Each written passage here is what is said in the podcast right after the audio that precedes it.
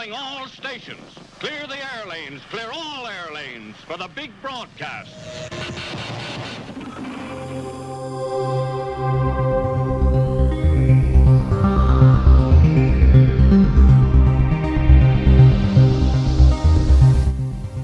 Ladies and gentlemen, boys and girls, and critters of all nature, gather around. It's time for the big numero uno in the series of the top 10 ancient Egyptian myths and misconceptions on the Ancient Art Podcast, episode number 44 Egyptian Civilization is Dead.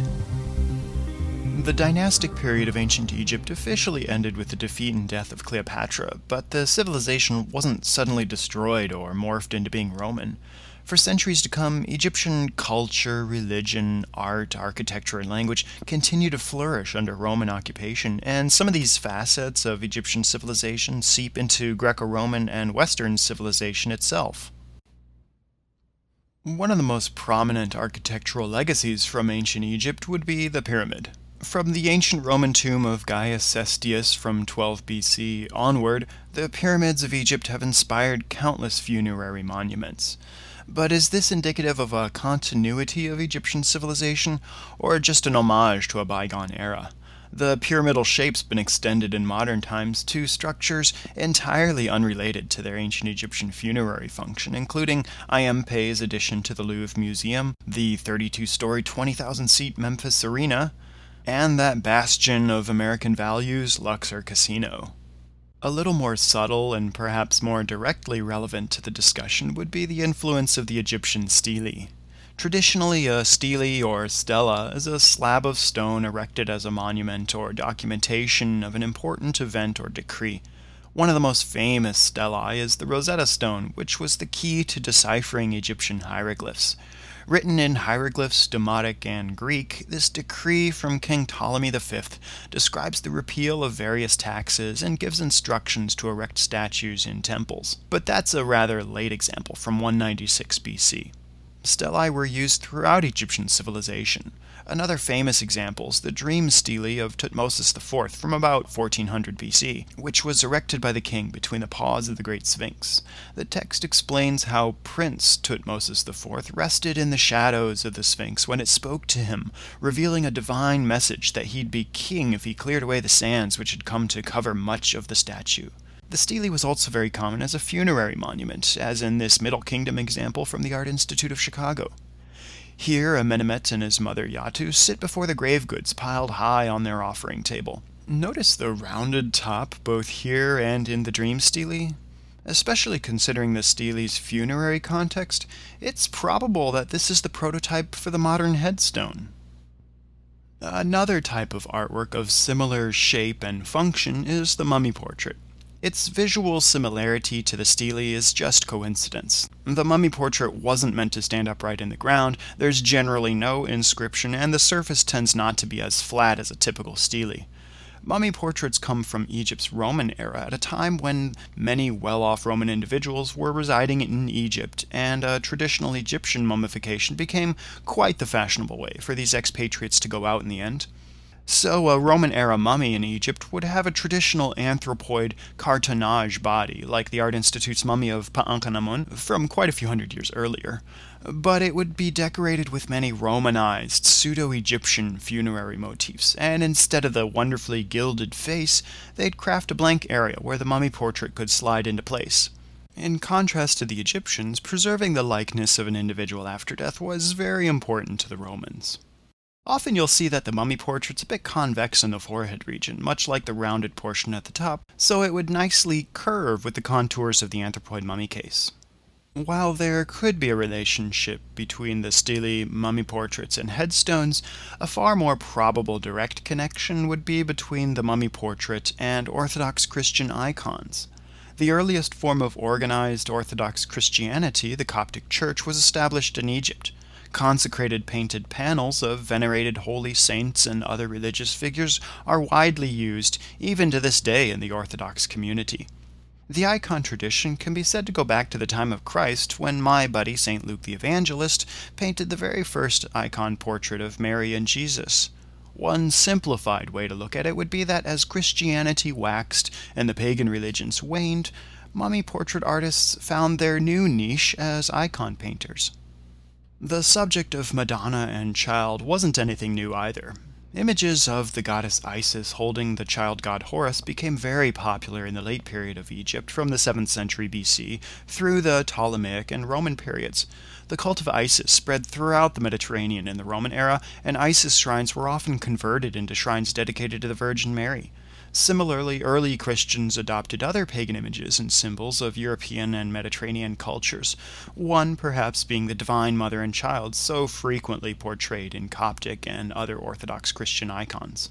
The word Coptic can also be traced back to ancient Egypt. It comes from the ancient Greek word for Egypt, Aegyptios. The English word Egypt also comes from the Greek. Aegyptios is thought to derive from the ancient Egyptian language itself, from Hoet Ka Ptah, meaning the estate of the spirit of Ptah, which was the Egyptian name for the temple of Ptah in Memphis.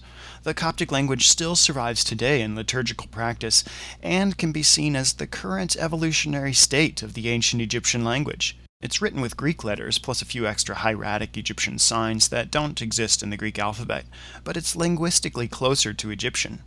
The Coptic word for an Egyptian person, for example, is rem and keme. Pardon my Coptic, but that's just like the Egyptian phrase remet and kemet, meaning the people of Egypt. We can thank Coptic for our current best guess as to how the ancient Egyptian language may have sounded. Besides the word Egypt itself, there are a handful of English words derived from the ancient Egyptian language, sometimes indirectly via Greek, Latin, or Hebrew. The word Pharaoh comes from the Egyptian Per Aa, meaning the great house. The name Susan comes from the Egyptian word for the lotus flower, Seshen. Ebony and ivory come from the Egyptian words Hebeni and Abu, two precious commodities in ancient Egypt. Ancient scholars valued Egypt as the cradle of wisdom and understanding. The great library of Alexandria was the largest and most significant stronghold of scholarship in the ancient world, until, well, Julius Caesar accidentally burned it down. Our modern words chemistry and alchemy derived from the Arabic alchemia, coming from the Greek chemia, which in turn likely derived from the Egyptian kemet. As we learned earlier, Kemet was the Egyptian word for Egypt, the black land of the rich dark alluvial silt from the Nile's inundation. An alternative origin for alchemia, though, could be from the Greek word chumea, meaning basically metallurgy, but that word probably also derived from chemia. Other legacies of ancient Egypt in the visual arts and architecture include the contrapposto and colonnade. If you remember way back to episode 15 on the origin of Greek sculpture, and thankfully you don't have to remember because you could just go back online and rewatch the episode. Well, there we explored the direct relationship of the standing male Egyptian statuary form and the archaic Greek kouros. And we can also see how this form evolves step by step into the familiar classical and later Renaissance contrapposto and the colonnade explored a little bit back in episode 5 on the Corinthian Pyxis, such a quintessential feature of classical architecture, from the Parthenon to the Louvre and other modern centers of culture and government. It too has its roots in ancient Egypt, making its way westward by way of the Greeks during the Orientalizing period. There are other connections between modern civilization and ancient Egypt which I won't belabor you with, like the Horus, Harpocrates, Eros, Cupid connection, or the dog headed St. Christopher as Anubis. I'll let you research those on your own. But I do welcome your feedback if you know of any other slam dunk vestiges of Egyptian civilization in our modern world. Now, with some apprehension, I feel it's my scholarly duty to burst your bubble and dispel one more misconception. Despite whatever pharaonic affiliation those squirmy critters may claim to have, the hairless Sphynx cat is in fact not an ancient Egyptian breed. We've come a long way with the top 10 list, and I hope you've enjoyed it. As I said in the beginning, this list isn't exhaustive, and it isn't necessarily in any order of priority, plus, you may very well have some suggestions that ought to be included among the popular misconceptions about ancient Egypt. I'd love to hear those suggestions. You can send me feedback at info at ancientartpodcast.org or online at feedback.ancientartpodcast.org. You can leave your comments on YouTube and iTunes, write your thoughts on the Facebook wall, or send me a tweet at Lucas Livingston. If you follow the podcast on Facebook or follow me on Twitter, you may already know that I recently got back from a trip to Greece and Turkey with the Art Institute of Chicago. Out of the nearly 2,000 photos from my trip, I've whittled it down to the best few hundred, which you can check out online at ancientartpodcast.org in the resources section. Don't forget to visit the rest of the website at ancientartpodcast.org, where you'll find the photo galleries and credits, links to other great resources, a bibliography, and remember there's also a special page for the top 10 list at www.ancientartpodcast.org slash top 10. That's T-O-P 1-0. Thanks for tuning in and see you next time on the Ancient Art Podcast.